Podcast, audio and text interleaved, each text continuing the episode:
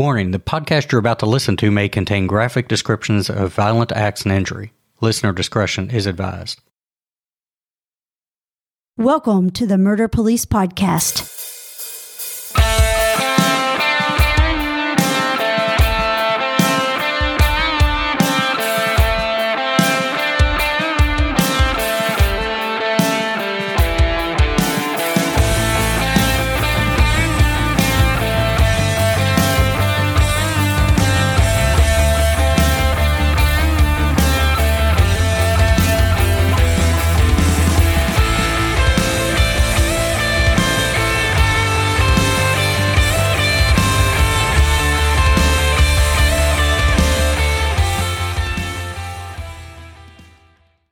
Well, we're back again. David, won't you tell me where we left off on episode two?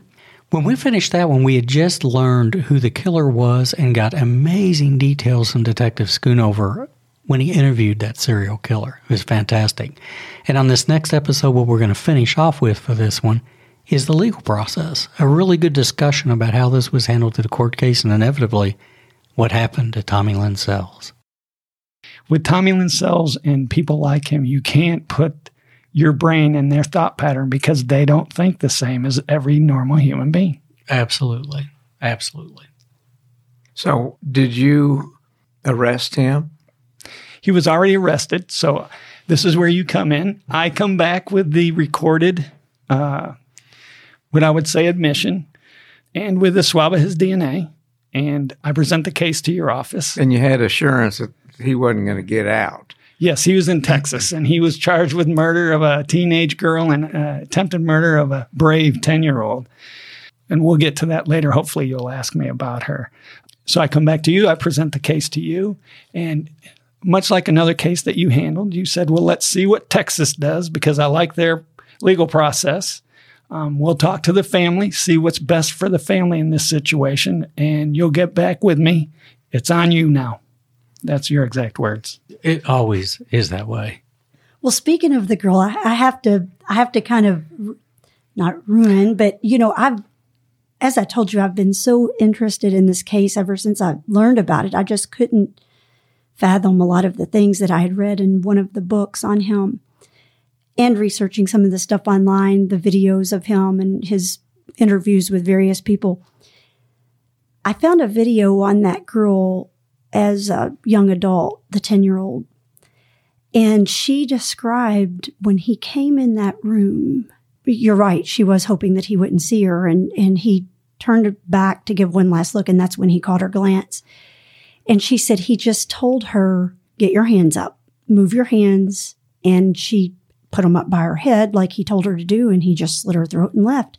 And she just, the interviewer asked her, what was his demeanor and she said it was very flat. He had just no look in his eyes when he did it. He didn't seem angry. And she said, I watched him kill my friend and at the bottom of the bunk bed and he had no expression, just none. And he slit her throat and walked off. Was he like that when you interviewed him? Kind of flat? Did he did he look nervous? Like, um, oh, I'm caught? Or no?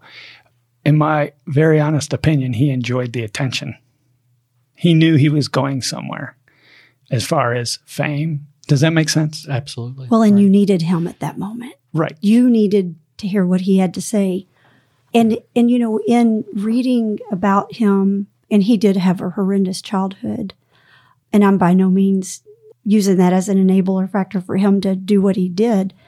But I often thought the more I read, he's reaching out for that attention. And so I feel like that maybe he thought you needed him at that moment and he's in control.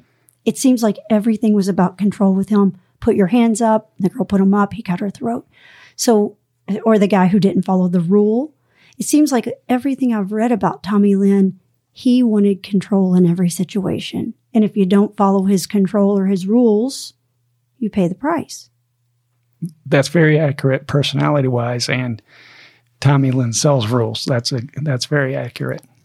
Well, let's let's talk about.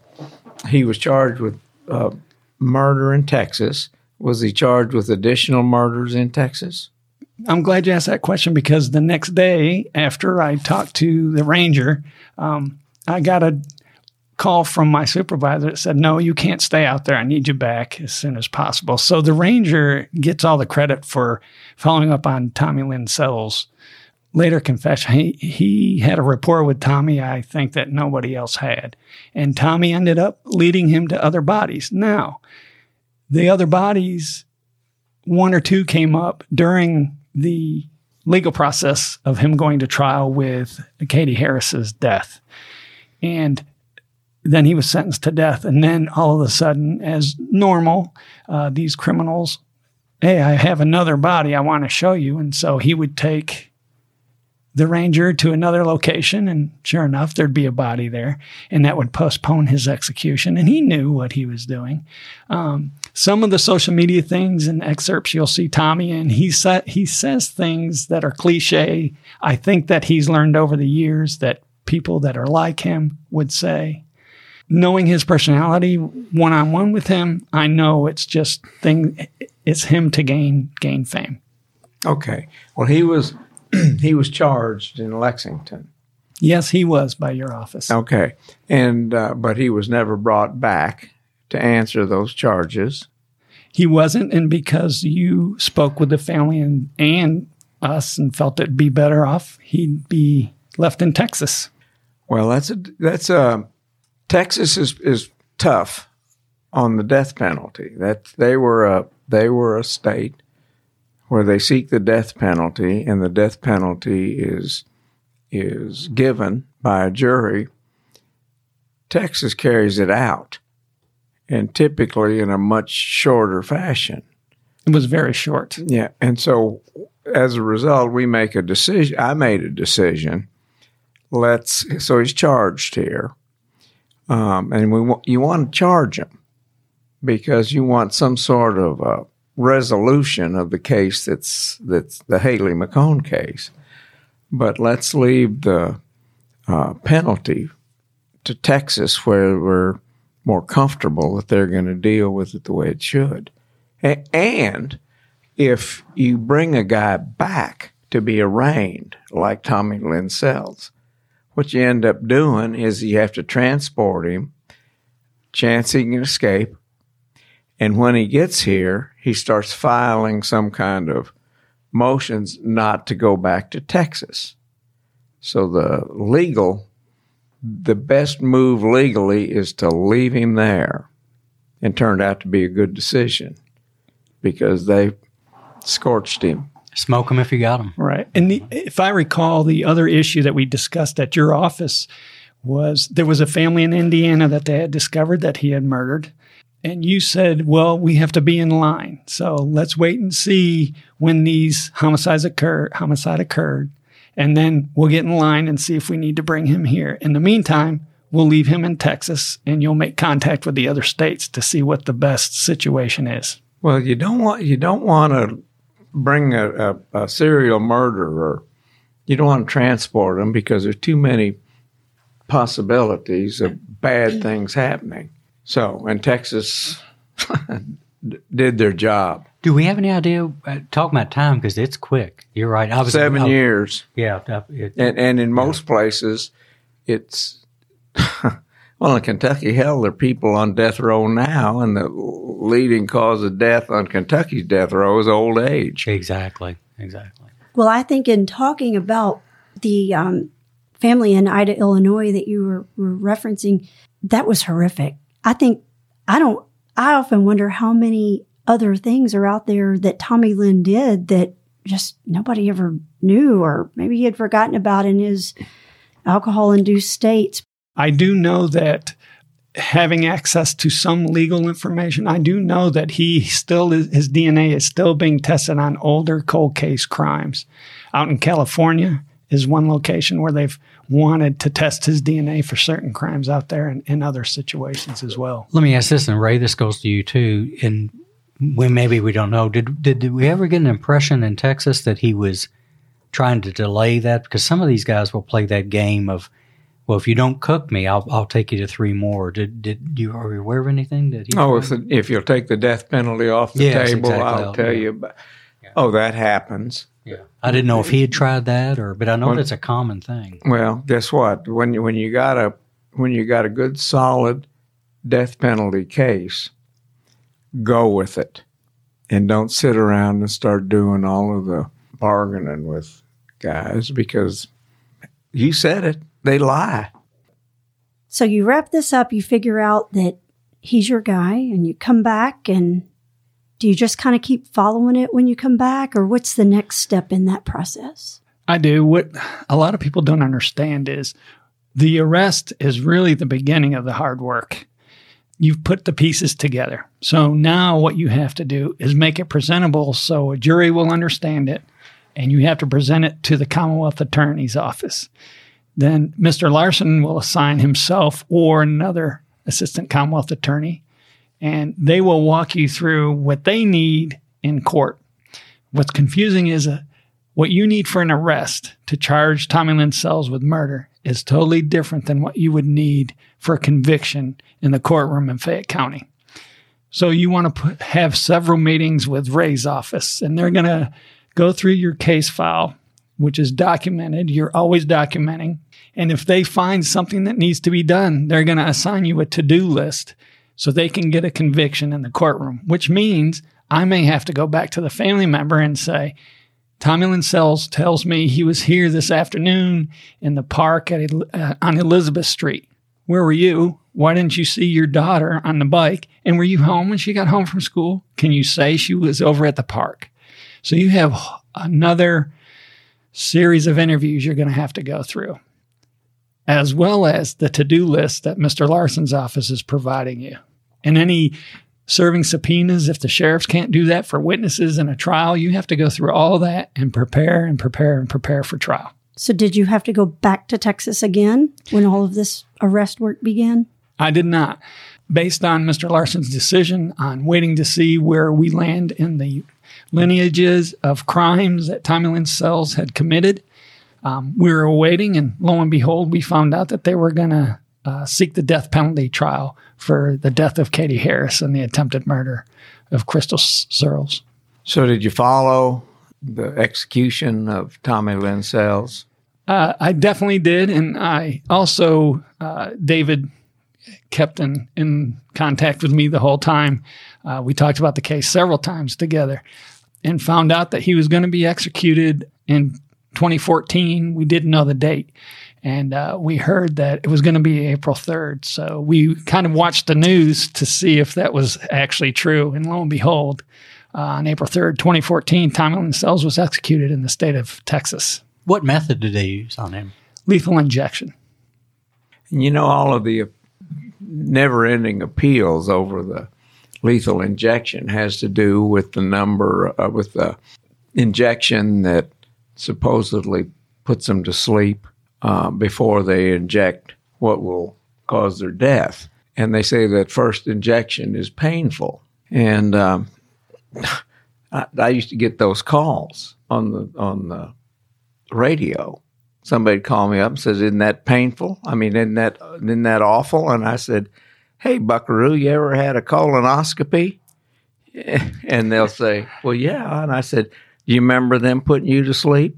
He says, "No, it didn't. Nothing bothered me." I said, "Why don't we vote to use whatever they do for a colonoscopy?" And so we all agreed with that, but that would have that been appealed. That would be appealed as well. Right. That could be your next bumper sticker as well for Ray the DA. Well, that's what's holding us up in Kentucky, if I remember correctly, is the fight over the drugs. And, you know, they use arguments like, well, I heard him snore, and uh, that's cruel and unusual, or it indicates they're not passing away quickly enough. And Well, I can I can just I'll start cussing here shortly. If tell me about Well, I have to reference something before we move on with your next tell me about.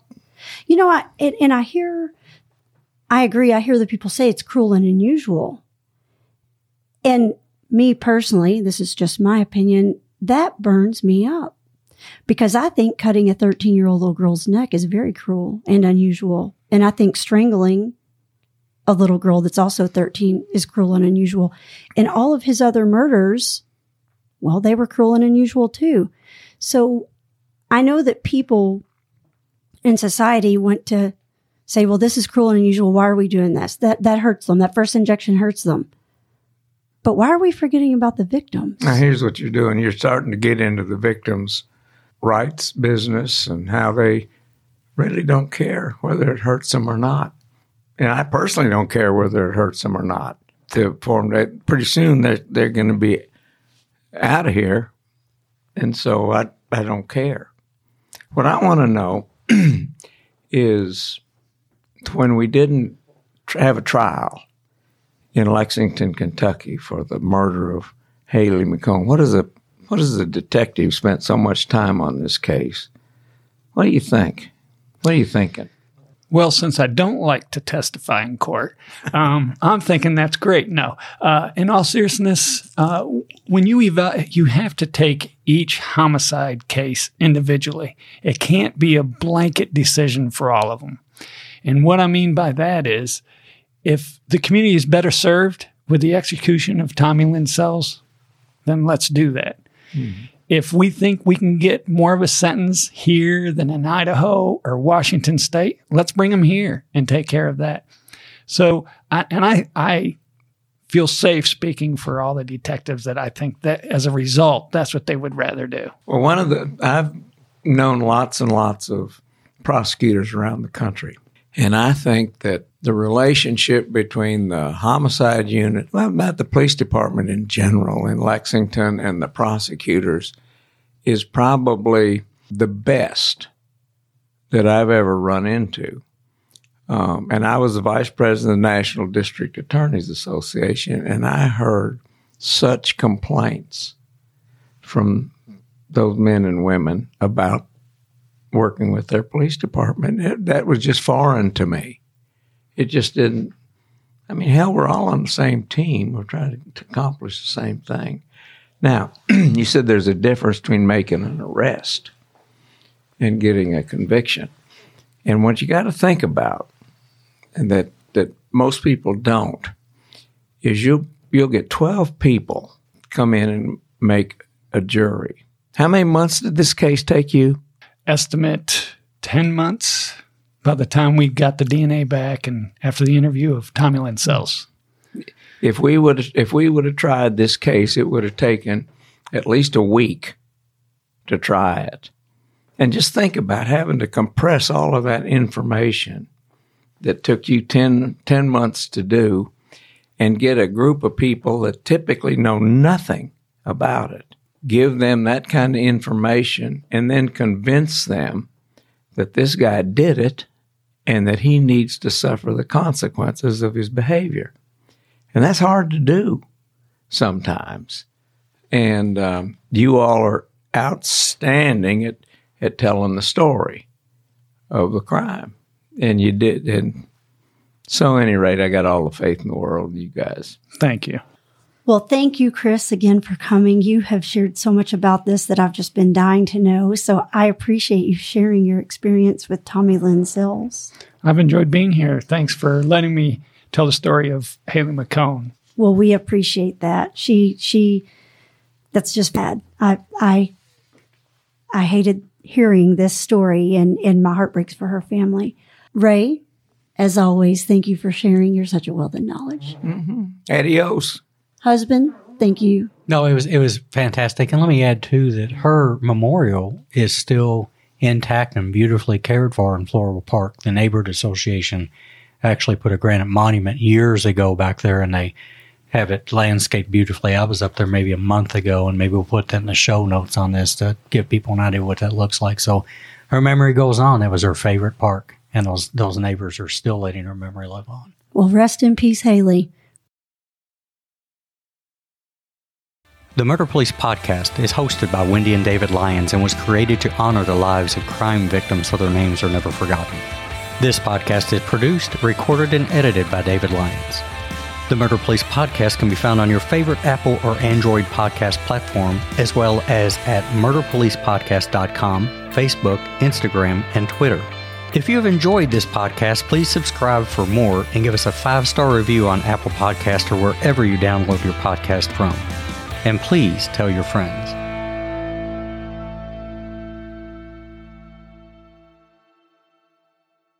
Lock it down, Judy.